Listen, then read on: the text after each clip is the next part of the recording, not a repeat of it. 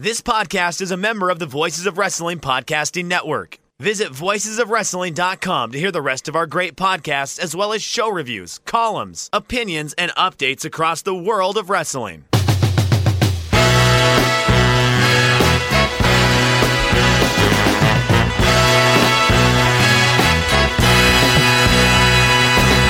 Shake Them Ropes 284, the first episode after Labor Day, means we're heading into fall. I'm here. Joining me, as usual of late, Chris Novembrino and Chris. With Labor Day past us, you put the white away and you have your choice to make. Are you a pumpkin spice guy or are you an apple cinnamon guy? Oh, this is a no contest. I'm a pumpkin everything guy. Pumpkin. Oh, no. No, no, no, no, no. But hold on. This, this is not some posery bullshit thing. This this goes this goes back to the '90s, my man. This is this is a long-standing Novembrino passion. I love pumpkin flavored things, and you're not going to shame me. So go ahead and try. I'm not gonna no, I'm not gonna shame you for it, but but I had a poll going on with uh with with the special lady friend who uh who has always lost every poll she's been when she does her friends because it was like brisket versus pumpkin pie, and then it was uh, today it was pumpkin spice versus apple. It was basically versus apple cider, but she meant apple cinnamon. And of course, apples apple cinnamon's gonna run away with it. I, I am not a pumpkin guy. I think pumpkin is. I, I just have never liked the taste of it. You just have to put too much in it in order to make it taste good for me. I, I've always, but, but boy, I do love me a good cider mill in the fall. I, I will go there. I will drink my apple cider and have my fresh donuts and and and love it. I like pumpkin pie. I like apple cider. I like the leaves turning colors. I love fall. It's my favorite season of the year.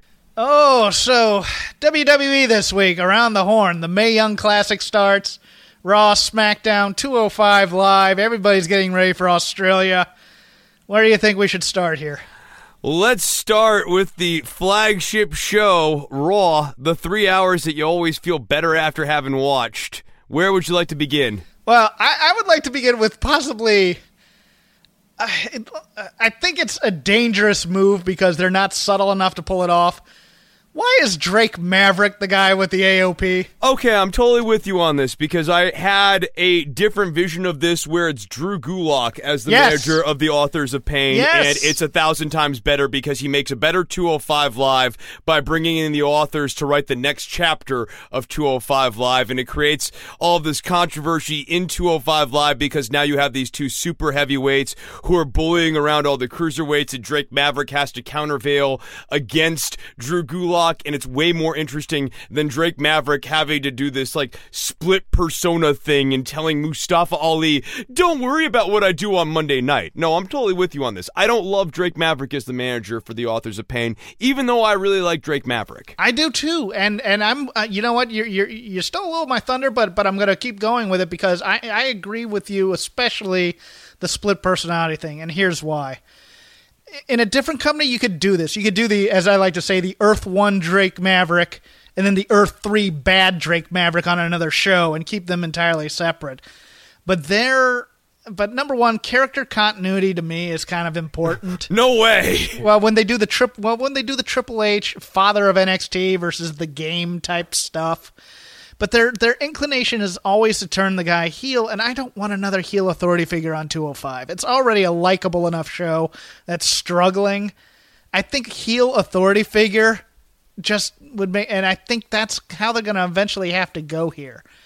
Um, also, it would have probably made that entire beatdown of the Shield Monday night a little bit better with since it seemed like Drew Gulak was running that show versus and Drake Maverick was nowhere to be found out there. So it's you know it, it's another one of these continuity things where it's like okay, is Drake going to slowly go heel on 205 as he's kind of like telling Mustafa Ali his place and how he's the boss, et cetera, et cetera? Or are they going to.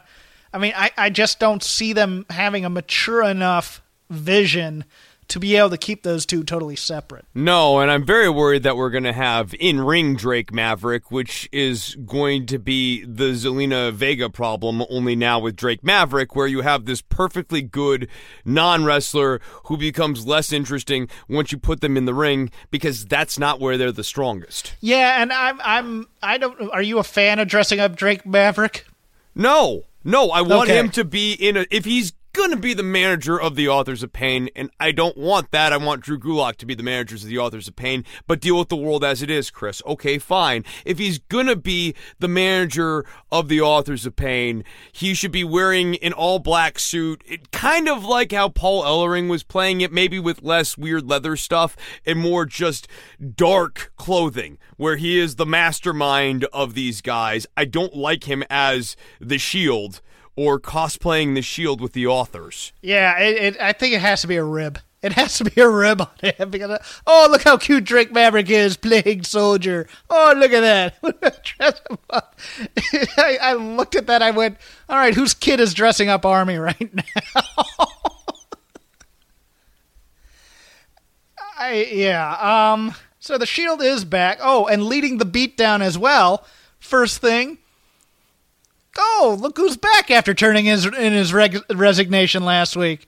Good old Kevin Owens. All right, Jeff, you've now brought us to our new segment here on Shake Them Ropes. It's Oh? the inaugural I Feel Dumber for Having Watched Award, or we can call it the Dummies. And I'm going to keep a running list of these now. And the dummy this week goes to Bobby Lashley, Kevin Owens, and Jinder Mahal for whatever the hell it is that they put in the ring. There bobby lashley's character is now just saying my man all the time and smiling. And like some of what lashley does sort of kind of works but like the my man thing is absolutely grating and i don't even know what the hell this jinder mahal thing is. It's awful. And then kevin owens shows up at the end of this segment and his retirement was all of one week. So this was real bad and i feel dumber for having watched it so enjoy your dummy guys I no, for me, I, I was just upset that he was helping Braun Strowman. That that for me was the was the kicker. Because I'm, also a problem Because I'm just like, okay, uh, you know, I mean, this this is one of those things where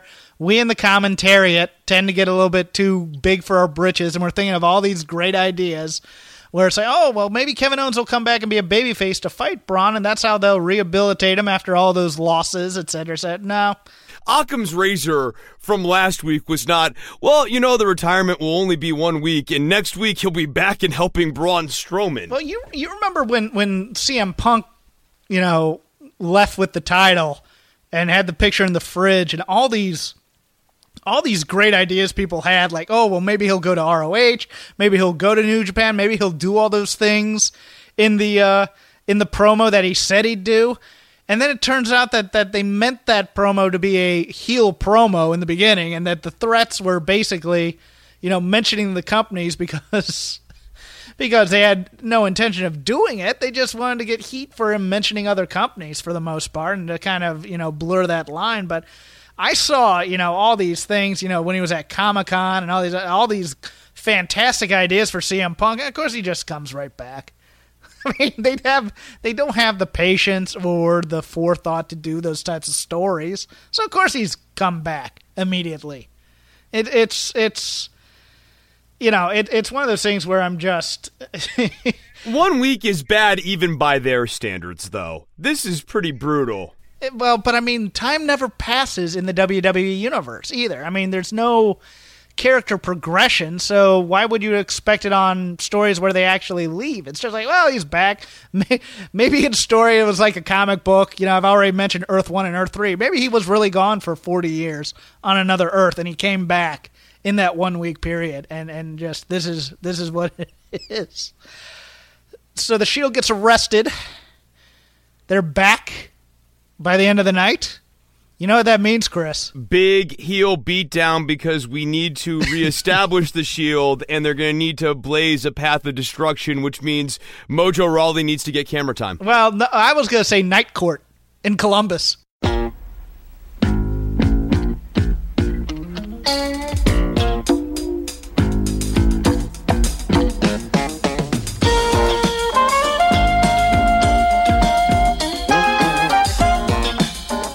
Oh, okay, okay, absolutely. Harry, Ander- Har- Harry Anderson lives. Everybody. I was gonna try to do shake the ropes theater, but I just didn't script out anything. I thought improvise would be bad for it, but I just I howled at that. I'm like, really? They got to see a judge at this time of night? That quick of a turnaround? And and and being the working in legal as I do, I I love the line. They were released. They posted bail and were released on their own recognizance. You either post bail or you're released on your own recognizance. You don't do both. I was just like, all right, if you're going to use these terms, use them correctly.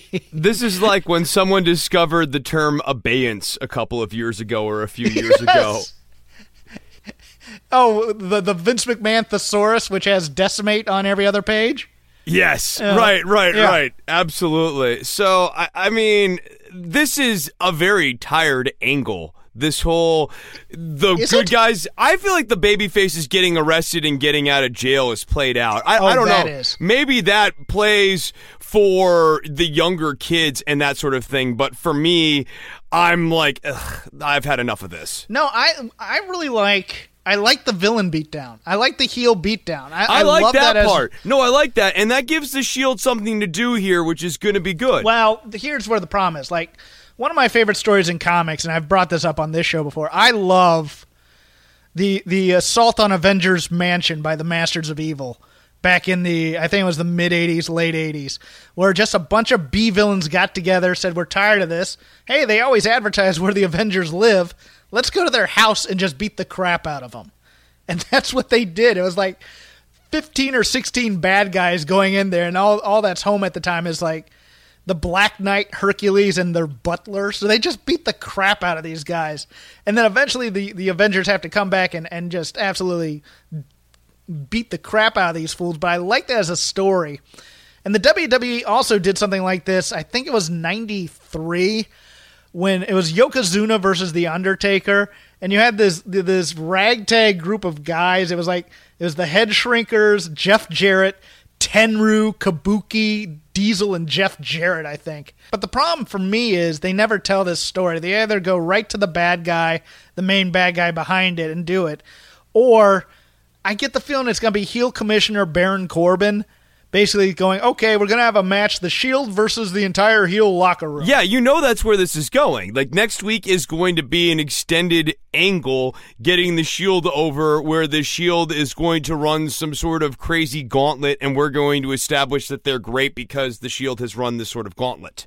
I don't mind, but I don't mind that. I but I think the story is the Shield individually, or or as a threesome, going one by one and getting individual revenge. I think you know, kind of like a western. Well, I think they're going to get individually wrecked, and then they're eventually, as a unit, going to get revenge. So next week might be the Dean Ambrose in a singles match, and he gets tormented. Seth Rollins in a singles match, and he gets tormented. Roman Reigns in an unfair singles match, and he gets tormented. And then the week after, we get the Shield riding back in like the Western you speak of. Oh well, no, but, but I mean, what I meant was like you know, like a video game progression where you go through different guys one at a time before getting to the main boss, as opposed to like a gang fight. You know, like Mike Kanellis is going to be that first guy because Mike Kanellis was out there getting his stuff in, along with who Drew Gulak, the authors of Pain, were out there.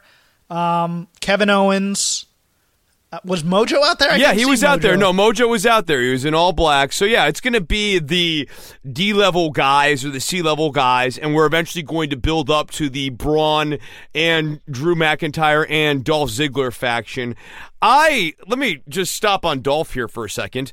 Am not in love with Dolph as the leader of this faction and whatever he's doing as a character right now feels so lieutenant and not general at all. Hmm. I, I, I sort of agree. Well, but that's because Braun's the general. Is that think- the I deal? it- is is Braun Yeah. the general? Is that like I, I, and see that's the problem is I don't necessarily feel like the leadership's really clear here. I get that Braun's the monster we're getting the belt on, but it does still kind of feel like Ziggler's almost the general in a way. It, you know what it is? It's kind of like that Hogan vibe in the original NWO, where it's like he's the third guy, but he's taking so much of the center screen to it. Right. Right. or, or or even like a like a uh, Tully originally in the Horseman type thing, where he still had that edge, where you you where people who had been watching for more than a year knew he had been fighting with Flair, and you're wondering, well, is he going to turn on Flair at any time? I, I don't know. I I'm they don't do stables well. No, and there's too many now. A- a- and things are weird in the tag division too. All right, so Jeff, what do you think's going on with the revival? Are they turning babyface? No, I think they just gave up on the B Team Revival program because it didn't get over last week. I I I did like the touch that the revival did not come out to help the Drew faction. I think Right. th- I mean they may they may have been beat up, but I like that. I'm I'm a little torn here because my my 80s old school fandom would say you make you make the revival tough enough to be able to take on a Drew Dolph team one on one and hold their own even if they lose and they look good as opposed to just kind of getting slaughtered week after week. But the point is to make this a main event stable for the Australia show. So I don't think that's going to happen. I, I would. I would love to see them be more devious and a stronger team after this beat beat down, but but I don't see that. I, I think it was just an abandonment of B team revival to put the belts on guys that quote unquote matter and to make this Shield uh, program a little stronger. The belts are in a better place now. I, I'm worried about the revival. I just think that in this current tag division, especially with the authors of pain on the horizon here, there is no clear place for the revival to fit in, particularly on the heel side of the ledger, other than, I don't know, maybe as like Baron Corbin's henchman or something like that. It, I just, you and I both like them. I would like to see the revival doing top guy stuff or at least mid card guy stuff that's interesting, and I'm worried we're not even going to get that. Well, I, I'd like them. I'd like them over on SmackDown personally. Well, yeah, that would be good too. Maybe maybe that is what happens. Maybe the revival goes, fuck it, we're leaving Raw and we're going to move over to SmackDown. Now there's another. Well, I don't know. They're rebuilding that tag team division with our new special tag team. Yes, they are. We have Bobby Roode and Chad Gable. So it's interesting because I think what we're building to is a feud between Roode and Gable here, where Roode's ultimately going to end up going heel. But boy, Chad Gable was super excited to be with Bobby Roode. It was like they were way too excited, like they'd never met each other before. I liked the team. I loathed the interaction. Yeah, I did. I, like the team, the interactions a lot. Yeah, I don't. I'm not. But I think you're exactly right. I think that's the move here, and it gives Gable something to do, and I got no problem with that. I'm. You know, I, I, it looks like you know the good news is they're keeping Gable on the main roster as opposed to moving him to 205. The bad news is he's going to get stuck in this until they figure out what exactly they want to do with him because uh, look, it's still a size business. Uh, they don't let people cut promos to really get themselves over. He's going to have to do things on his own in terms of in ring work and be really spectacular. You know, I think the matches with Roode will be pretty darn good, but they'll be five to seven minutes, and and they'll be just good as opposed to, as opposed to really, you know, those awesome types of American Alpha versus the revival matches we were used to in NXT. But what we will probably get here is a feud with Gable and Roode versus whatever the Ziggler and McIntyre factions ultimately going to get called here. And that probably means a good and competitive match between Ziggler and Gable that will probably get some time here on one of these Raws. And Okay. that will be worth it. I, I I'm looking for bright sides here, and I'm kind of looking at booking patterns, and I think that that is a bright side in the booking pattern of this pairing. And I do think that the Roode and Gable feud ultimately will be good for both of them because Roode really needs to not be a babyface as much as everyone loves his theme song. He's just not good as a babyface. It's just an entrance. And His Gable really are, needs to his be over. promos as a babyface are terrible. Yeah, yeah, they really are. And I remember when Bobby Roode was doing his sort of main event, like, I forget what, I don't know what you'd call his gimmick in TNA back in 2013, but that gimmick that he was doing five years ago, that's essentially kind of what the Glorious gimmick is based around. Yeah. And I that worked great as a heel. That was a top of the card act, even if the matches weren't always great. He just he can be a really good heel. It's just not clicking right now.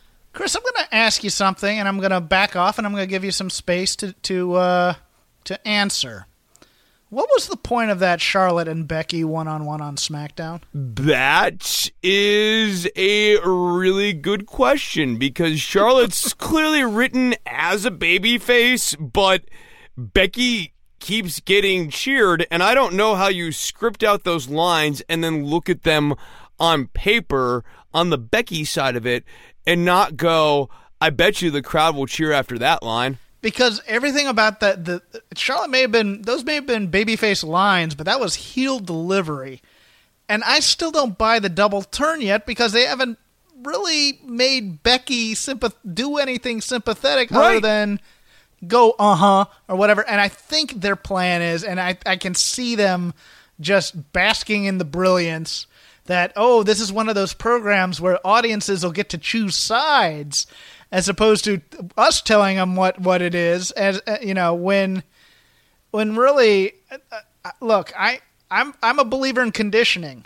I i think i think you you have to at least give the initial thing of okay you you can't leave it in the they're not good enough writers or producers or whatever you want whoever's to blame for this. This is not choose your own adventure or it shouldn't be choose your own adventure all the time. Most of the time this should be i'm telling you the story and you're following along and liking the main characters if you get it right. Although sometimes you this is the luxury of wrestling storytelling. Sometimes you can throw it to the audience and go is this working? And they will give you yay! or they will give you no this is not working. And they're getting that clear message here here here, here here's here's here's the issue, and I, I I think I know kind of what they're doing here, but they're not. It's not.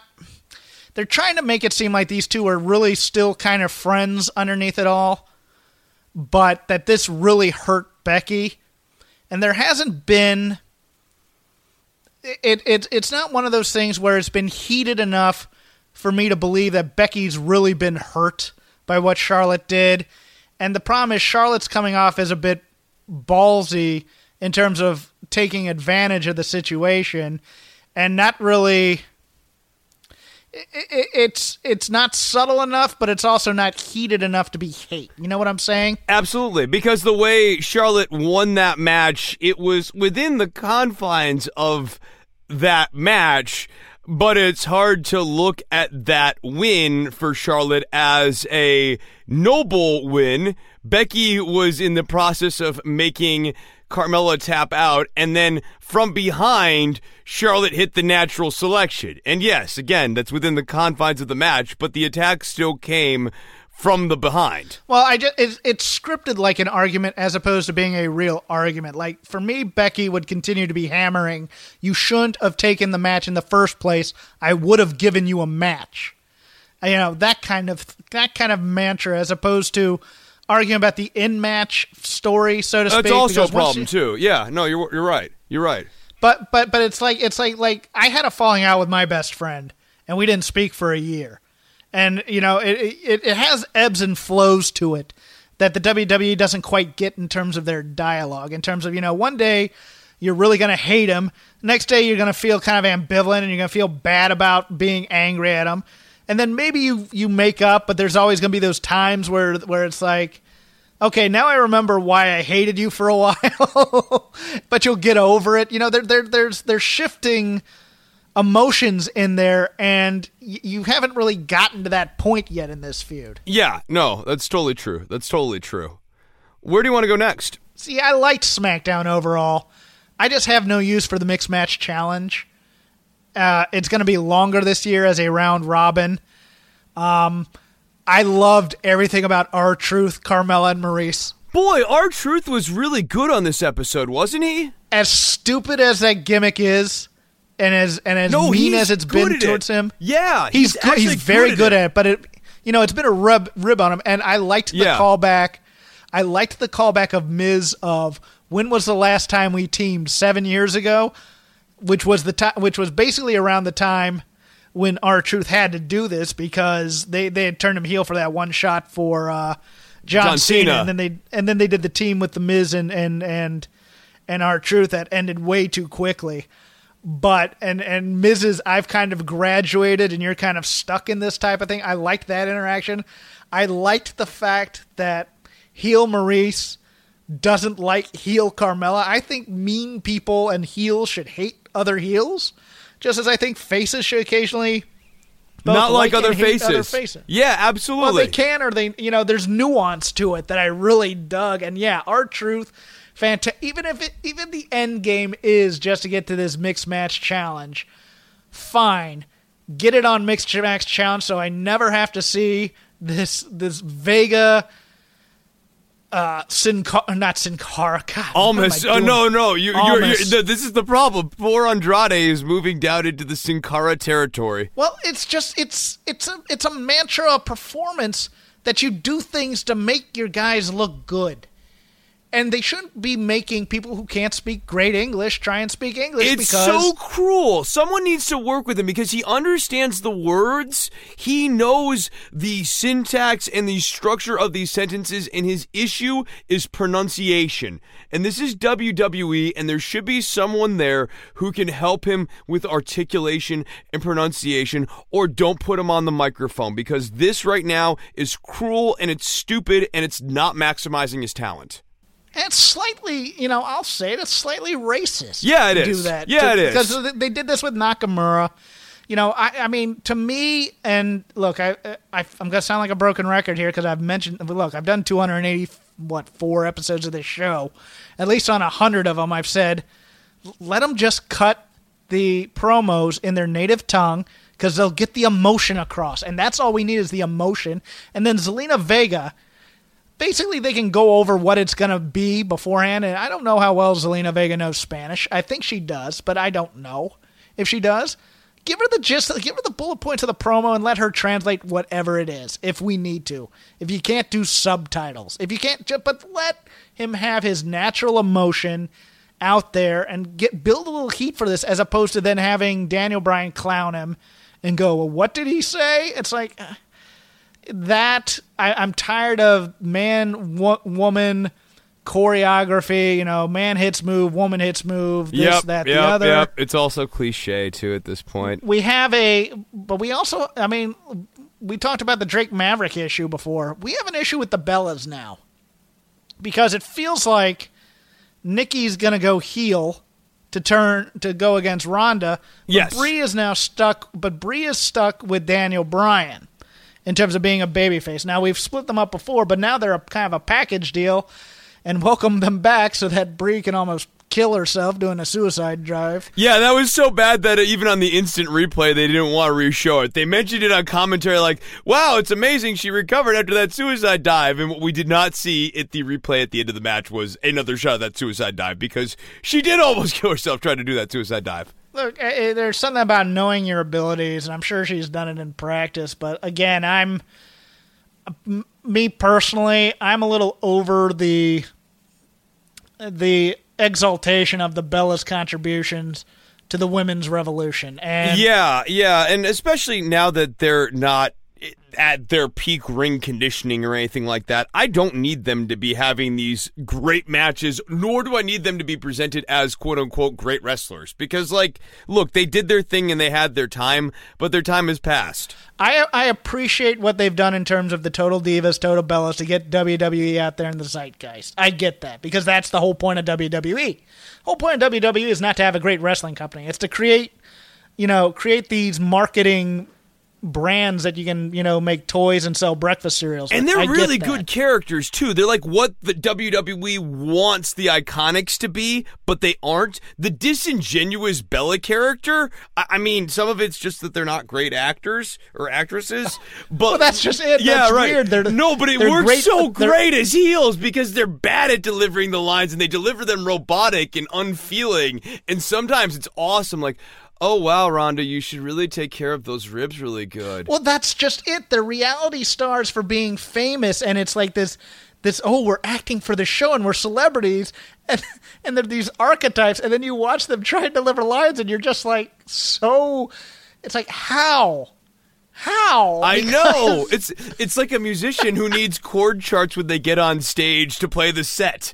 I've I've I've railed long enough on the Bellas before because I, some of my comments have been just downright mean.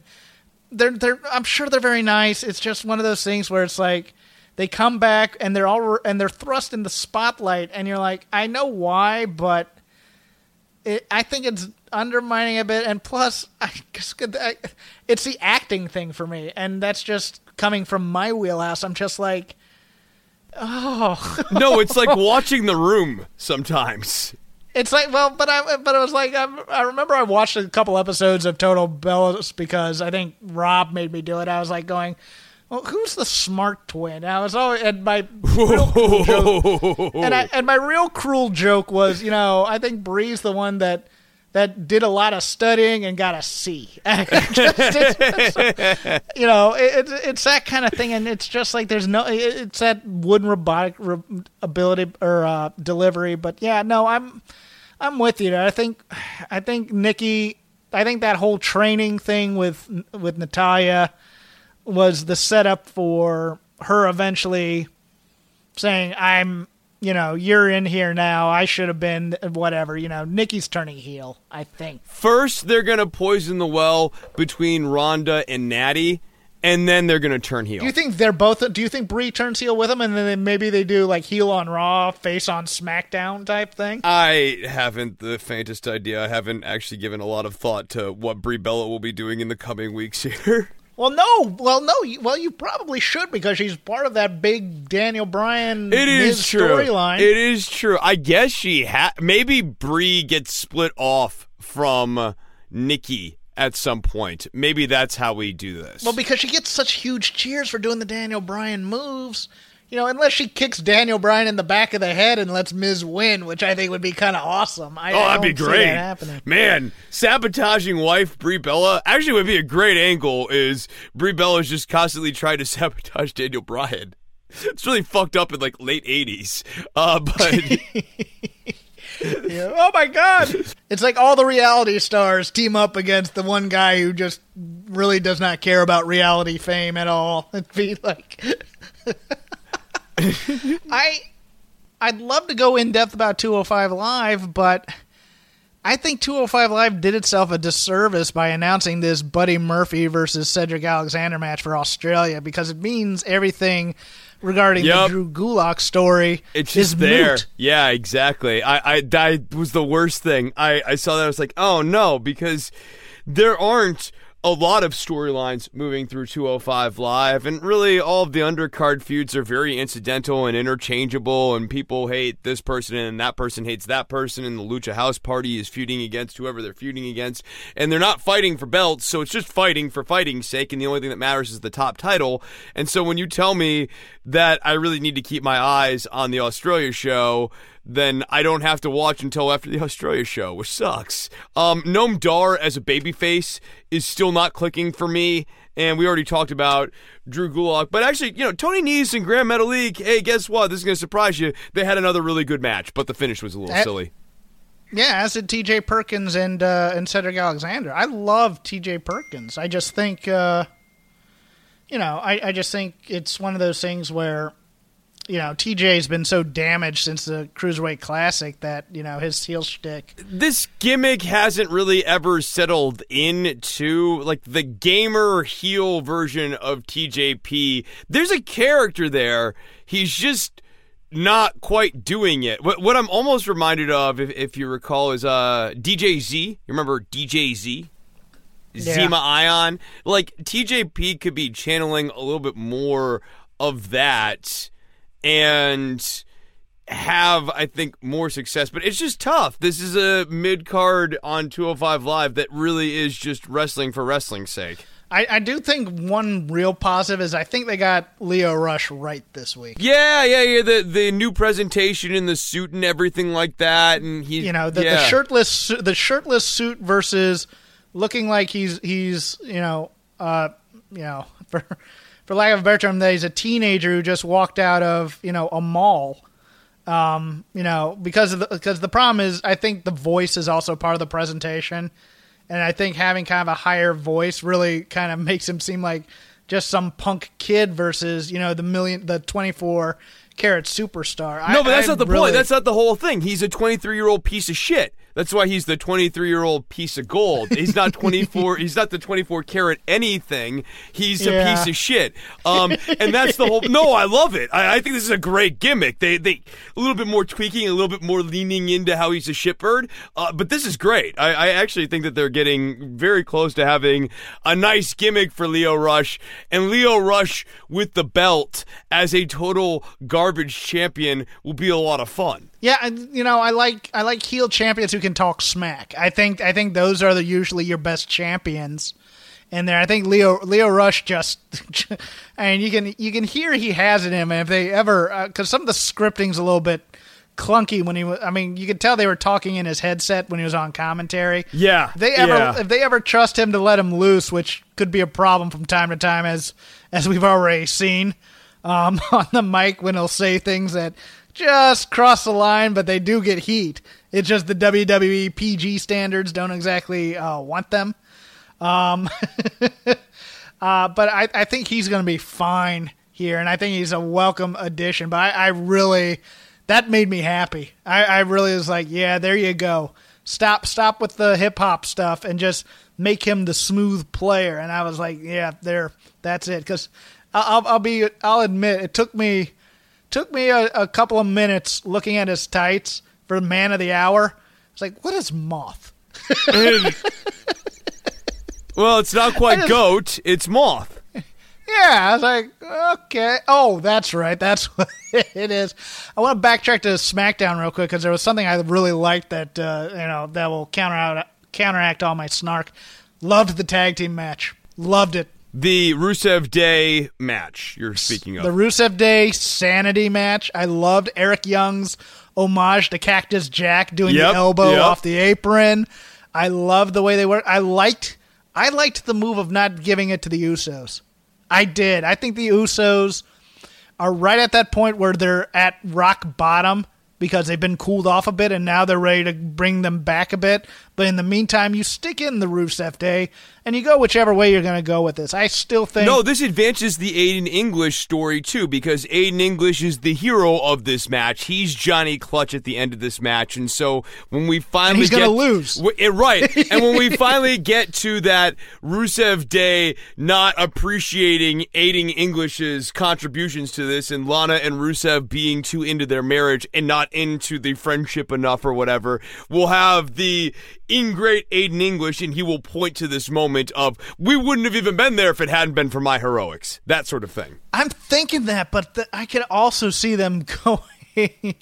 oh, he gets to the big point of possibly winning it all, and then he blows it, and then Rusev just thrust kicks him. Right. I okay. okay. too. Right. And then Aiden's the hero, and we we now have set it up that way, and we try to get Aiden over as a face. That that could be the case. I, I think we're going one way or the other with him, though. Look, we, we've misread Rusev all along to this point. Why not just have have Aiden English actually be the good guy all this time, trying to get the win, and right at his right at his moment of oh man, now they're gonna appreciate me. He like blows it for some reason. That Rusev just oh the hell with you, thrust kicks him and leaves. You know, on my other show, Jeff, I review the writing of Norman Lear, and you make me go through this. Look, most of look, most of my audience right now is googling who's Norman Lear.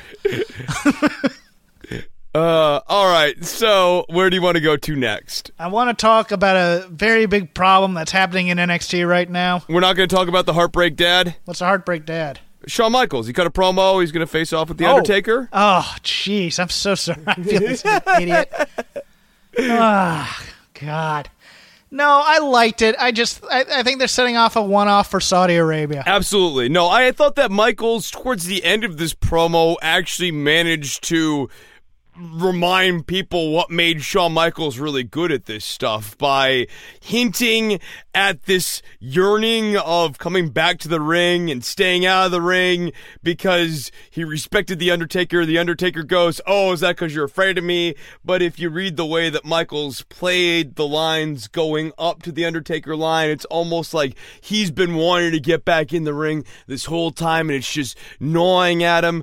I really enjoyed this for what it was. I mean, you're right. It's going to be a one off in Saudi Arabia. The money is right, and that's why HB Shizzle is there. Also, he wants to move some t shirts. But, you know, whatever. It was the Undertaker, and it was one of the better things on this show. Oh no, no, it, it's not that. It's just you know, uh, I'll I'll be honest with you.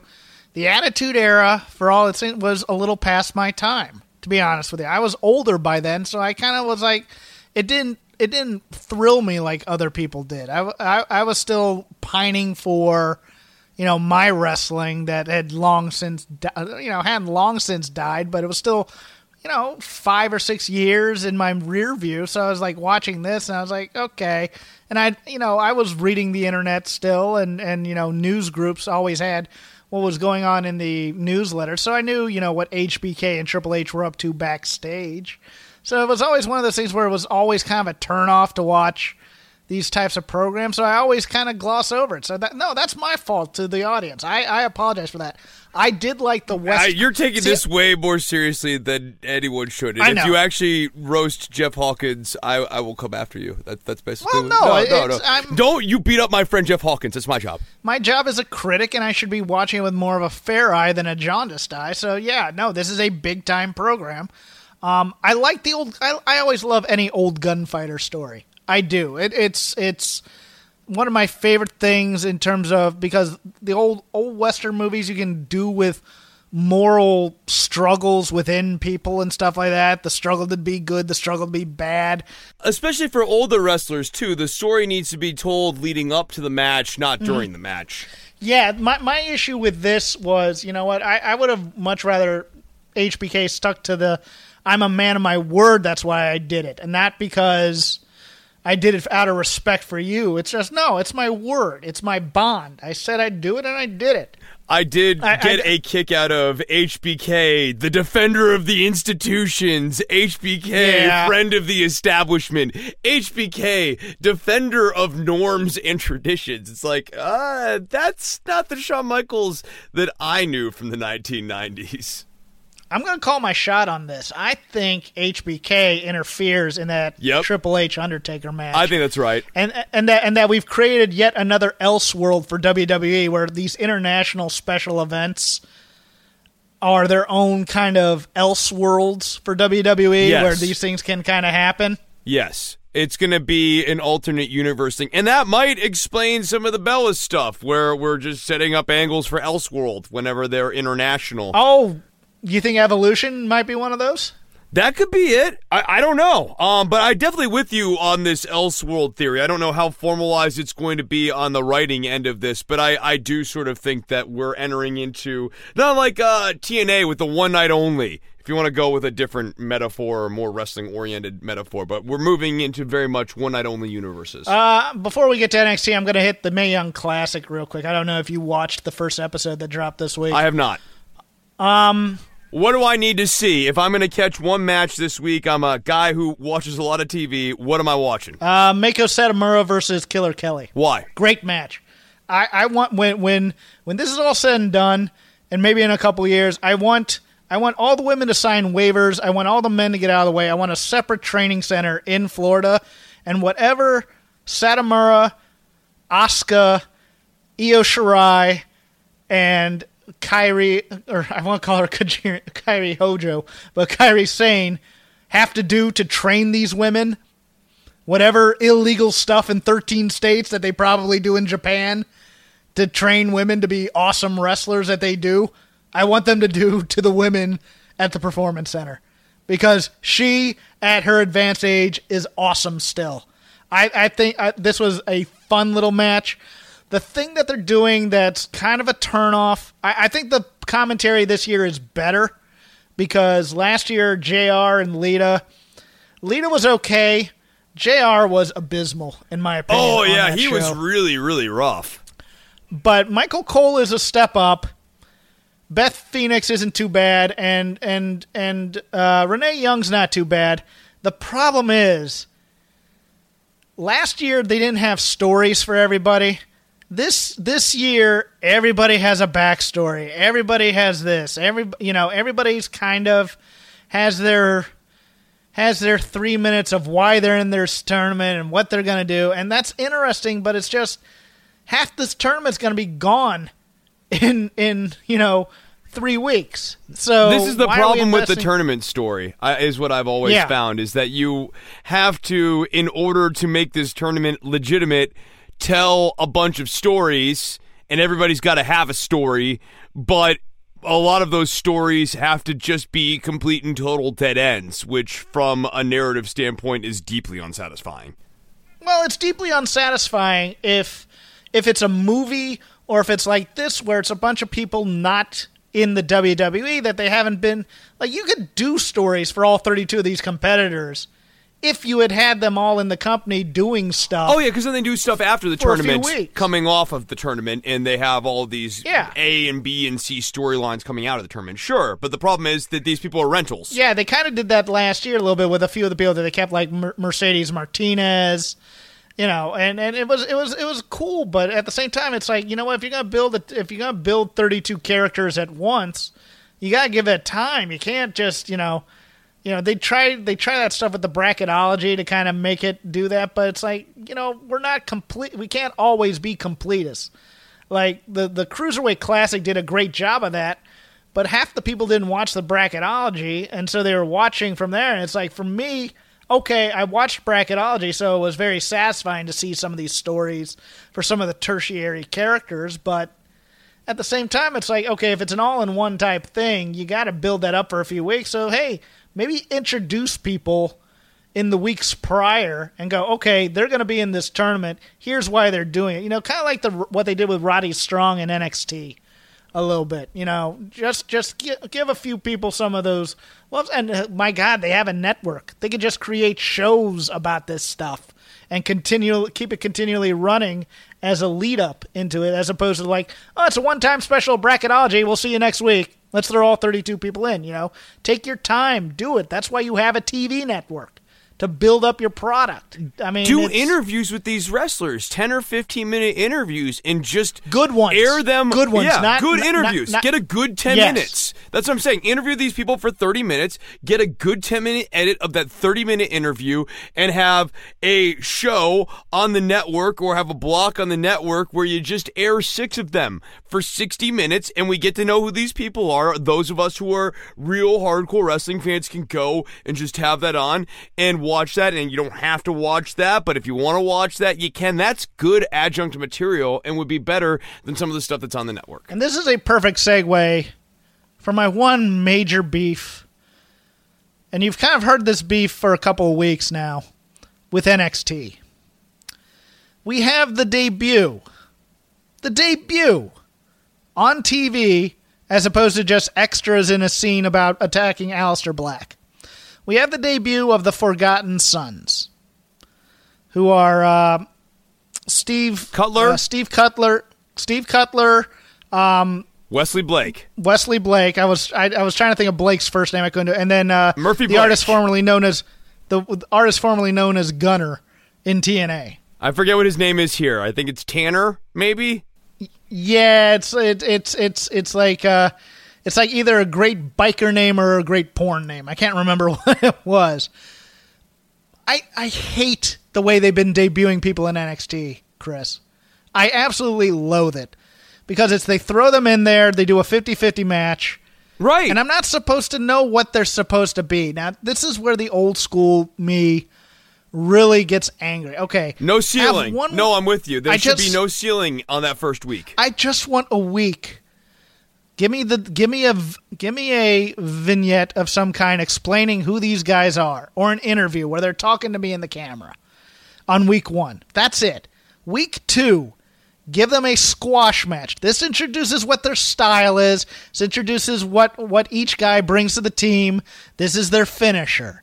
That's all I want to know is what their finisher and what they do is. Right. Who they are. Why why are they interesting at this point? And then you can put them in with a team of some retor- r- No, no, no, no. Week to three, what you do is you bring out big guys. You bring out big beefy dudes like uh, that job guy from the other week who was, you know, a big brick guy. You bring out beefy dudes and you watch the Forgotten Sons beat the beefy dudes and you go, huh. Wow, maybe these Yeah. guys are really something. And then week four, they attack the Street Profits and we set up their first feud. Yes, exactly. You set up these things as opposed to throwing them in there with the street profits who need help because you've already been beating them, and they're a great team. They're a team that everybody loves. I still want Montez Ford. I want I want a program with him where I can be amazed at what he can do. I feel like God, I feel like they have training wheels on him still, and it, it's angering me. Yes, I know. I feel like what's going on with them is just not letting the Street Profits be the Street Profits, and this is definitely a team that the crowd wants to be behind. I am with you. I think you're more sold on them having long form matches than I am necessarily, although I definitely see talent in Ford. But these guys are clearly someone that the crowd wants to view as tag team champions, and now they feel deeply adrift and they've had a lot of losses and the losses are starting to add up with them. Yeah, and I'm, I'm looking for, I mean, and now they're going to rehash another feud with the Mighty, who are right. just. Right. Who they built up for a while and they gave up on, and now they're going to try and re repackage them as heels. But look, I want Montez Ford jumping off a cage. I don't know if Angelo Dawkins is the right is the right partner for him, but I thought Angelo Dawkins was awesome in that match. Problem is, he was awesome against a debuting team right. called the Forgotten Sons. Right. Which you're just like, well, what's the point of me investing any time in the Forgotten Sons then? And and it's like, okay, we watched that to watch them get. I mean, I think the mighty coming down and stealing the chain. That's actually another which, part of the problem of this match too, is that this is the Forgotten Sons debut, and not only are they facing one established team, but the finish isn't even clean and involves another team, which is the team I'm supposed to really give a shit about, TM61. Well, I, I I'm I'm going to defend it a little bit because it just it, it's like it ports over so that the you know so that the Forgotten Sons can either get the cheap win and they don't have to lose in their debut it's their debut, Jeff. They need to win. They don't need yeah. dirtiness. They don't need I, any muddiness at all. You're, you're preaching to the choir. I'm trying to be optimistic for once on this show.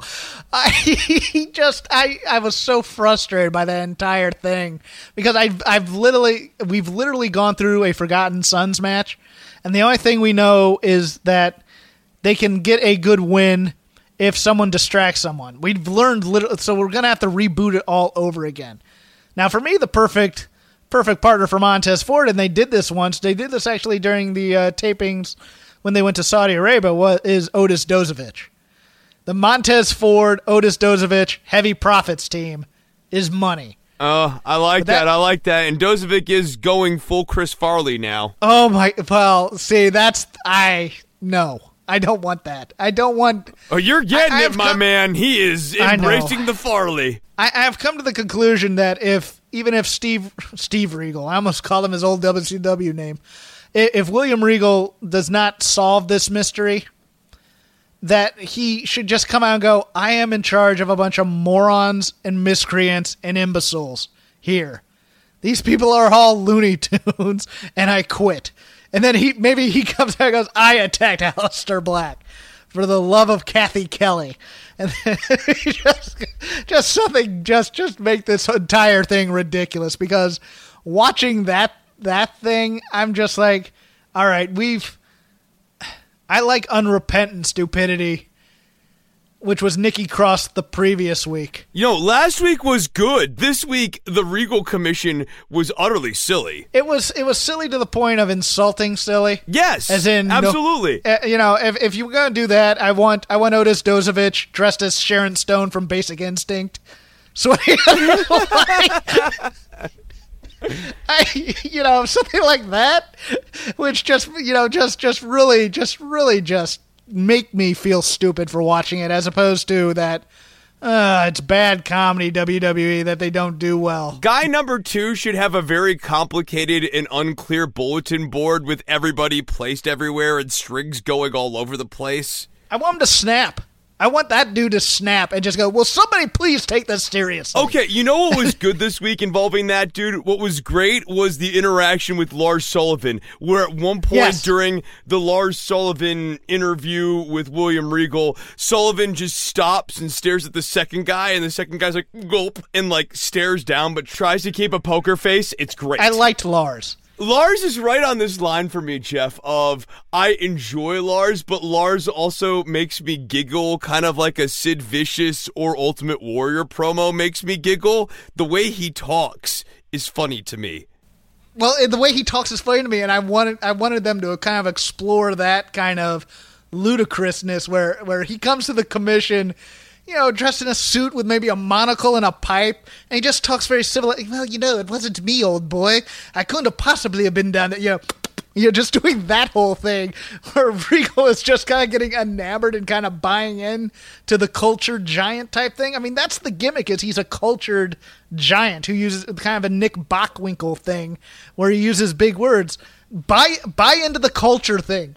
Buy into what would this guy do if he was going in to be interrogated and possibly, you know, fighting for his life. You know, no, he'd come in with a pipe. Well, you know, Dostoevsky once said that the nature, you know, whatever. Just go full on and explore that character as opposed to kind of Lars Sullivan is so totally the type of guy who would quote Nietzsche all over the place and start talking Yes! about his will to power.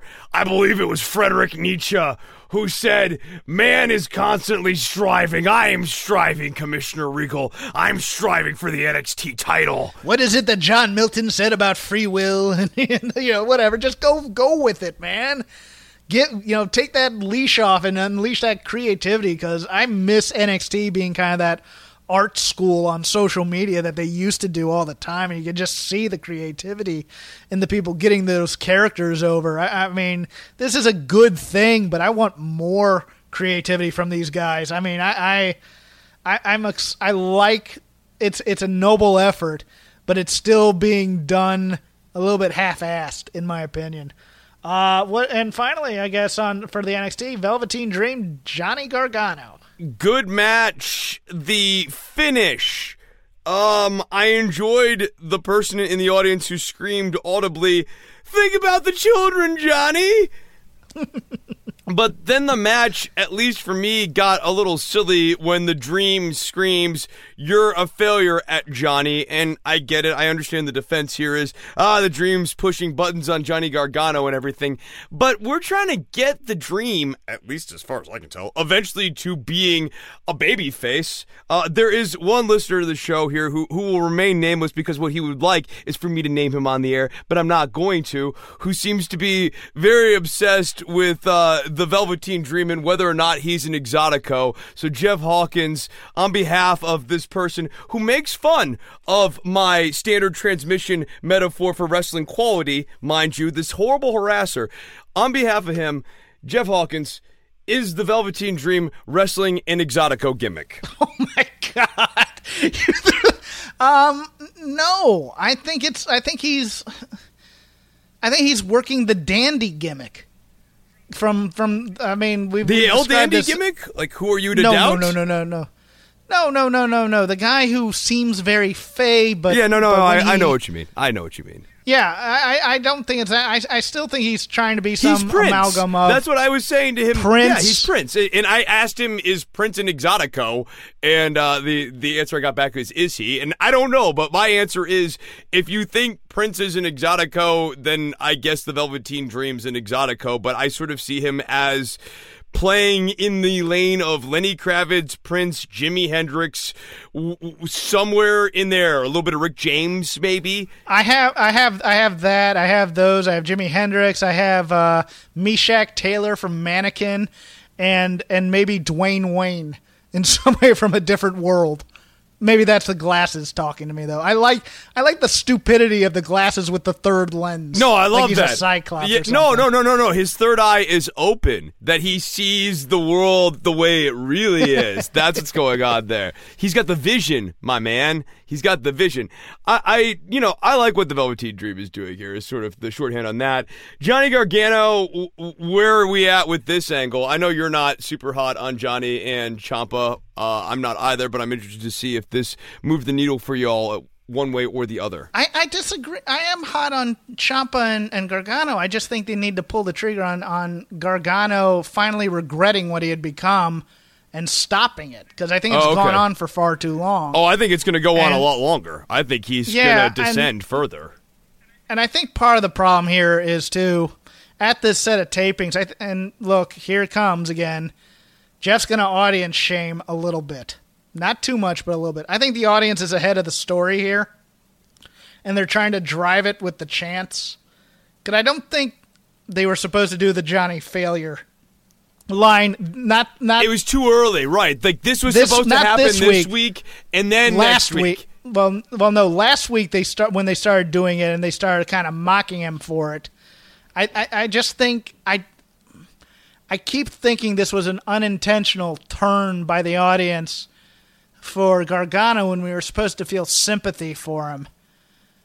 You know, for the Aleister Black stuff, and I, I think really they're they're they're trying to be one one step ahead of the story here, and it, it's Is that it's their fault, disconcerting. or is that No. the writing's No, fault it's not. for being It's kind their of f- no. convoluted in terms of who's good, who's bad? It, like Black's there, but the Black Gargano Ciampa interplay has been made, in my opinion, too gray. No, no, you're you're exactly right. I'm I'm in the wrong here. I, I sh- it's not the audience's fault. It's n- it, the, the the writing should be better to get the reaction, or they should allow people to be able to cut promos where they can you know change on a dime or subtly get somewhere. Because but the problem is, you know, they go you gotta go out there and do this, and if it's not working, they don't have the ability to change it because they have plans, and it's You got to it's change a lot just- of things all of a sudden if you're going to move one thing. yeah. Yeah, no. So, but that's that's pretty much. I mean, uh, you know that that's pretty much. I I don't. I still don't see Velveteen Dream as a babyface. I'm going to be very interested to see what he does in Evolve this weekend. Um, I think that's going to be kind of cool because he's going back to his hometown to uh to wrestle for uh, old Gabe and Evolve out there. Um. Oh, the big news of the week. We forgot. Daniel Bryan has signed his contract to stay with WWE, which it takes a little bit out of the indie scene. Any thoughts on that? Well, he's been having so many great matches since he came back. It will be good for him to be around here more. I, I think this is the, this is the movie he was going to make to keep the wife happy. Yeah, this is mostly. I the good money move, and he can do on camera, or he can also go back to maybe they'll put him on a panel again. Maybe they won't ever let him do a panel show ever again. Although I wish he would, because I loved him anytime they give him a live microphone. Well, don't get me wrong. They they have. I mean, it, it, when I say it's to make his wife happy, I don't mean it's only to make his wife happy because there are plenty of his friends from the indies. Well, they have the Total Bellas contract, right? It would just be weird if he. I mean, he could do it, but it would be weird if he was doing the Jericho thing right now with WWE so invested in the Bellas. Yeah, no, you're right. I, I just, I, I didn't mean to imply that. Oh, the only reason he stays because his wife has a gig with Total Bellas and stuff like that. No, I think that's a factor. But you know what? The lighter schedule. He has still has friends there. It's not like, you know, I, I everybody kind of painted it on that. Well, there's all these super matches he could do elsewhere. And then everybody thought that if he stayed, he could do these super matches with, you know, Joe and, you know, Almas and stuff like that. But it's just like, well, maybe you know what? Maybe it's just better the known versus the unknown. It could be as simple as that. I mean, we we we, we when we hear these news in the commentary because we're reading newsletters, we're listening to podcasts. You know, we make up these stories in our head, and it could be just a very simple explanation. And and you know why why read too much into it? It's it's because we have to because we have to fill airtime. That's why Hawkins. Well, I would be remiss if I did not end this show by mentioning the death of a guy kind of near and dear to my heart because I grew up in ACC country. I went to an ACC school. Mike Hogewood, the former uh, play-by-play guy for Ring of Honor, passed away. Big time, um, big time commentator in terms of he was a sideline reporter. I think he did a couple studio shows for like ACC basketball, ACC football. Bit of a part of my youth. Very sad to see him go. I thought he was a game pro wrestling announcer, even if he wasn't the best at it. And of course, he gave us the term slap the porpoise, which will always go down near and dear to my heart. Chris, where can the people find you? You can find me all over iTunes. I have no fewer than five podcasts that I am now associated with. Uh, on Twitter, you can find me at C H R I S N O V E M B R I N O. And now I will list off those podcasts. It's Don't Worry About the Government, which you can find at don'tworry.tv. Also search iTunes and Stitcher for Don't Worry About the Government. My homepage for that is patreon.com slash DWATG. I also host Lucha of the Hidden Temple, which you can hear right here on the Voices of of Wrestling Podcasting Network. I also host the All in the Family podcast, which you can find at allinthefamilypodcast.com and by going to patreon.com slash allinthefamily. And I am also now, Jeff, the producer for My History Can Beat Up Your Politics, which you can find at myhistorycanbeatupyourpolitics.com and on iTunes and Stitcher. If you haven't listened to Bruce Carlson's work over there, uh, it's great work. I'm super happy to be associated with his product and am very glad to be on future upcoming episodes. So look for me to be showing up there and also look for me to be just behind the scenes, making the bells, the whistles, and the episodes flow all nice and pretty. I am retired from political podcasting in any way, shape, or form. I just do the graps. You can go over to Fightful.com, listen to me do the All In Post show with Sean Ross Sapp over there. You can follow the show at Shake Them Ropes. You can follow my banality at Crap Game 13.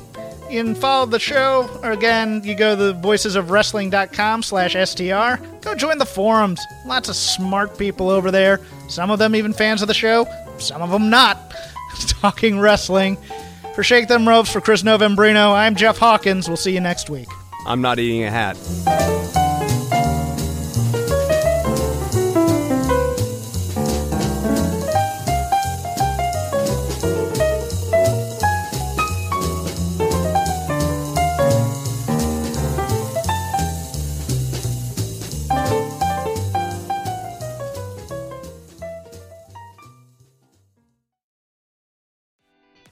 Special about Hero Bread's soft, fluffy, and delicious breads, buns, and tortillas? Hero Bread serves up 0 to 1 grams of net carbs, 5 to 11 grams of protein, and high fiber in every delicious serving. Made with natural ingredients, Hero Bread supports gut health, promotes weight management, and helps maintain blood sugar. Hero also drops other limited edition ultra low net carb goodies like rich flaky croissants and buttery brioche slider rolls. Head to hero.co to shop today.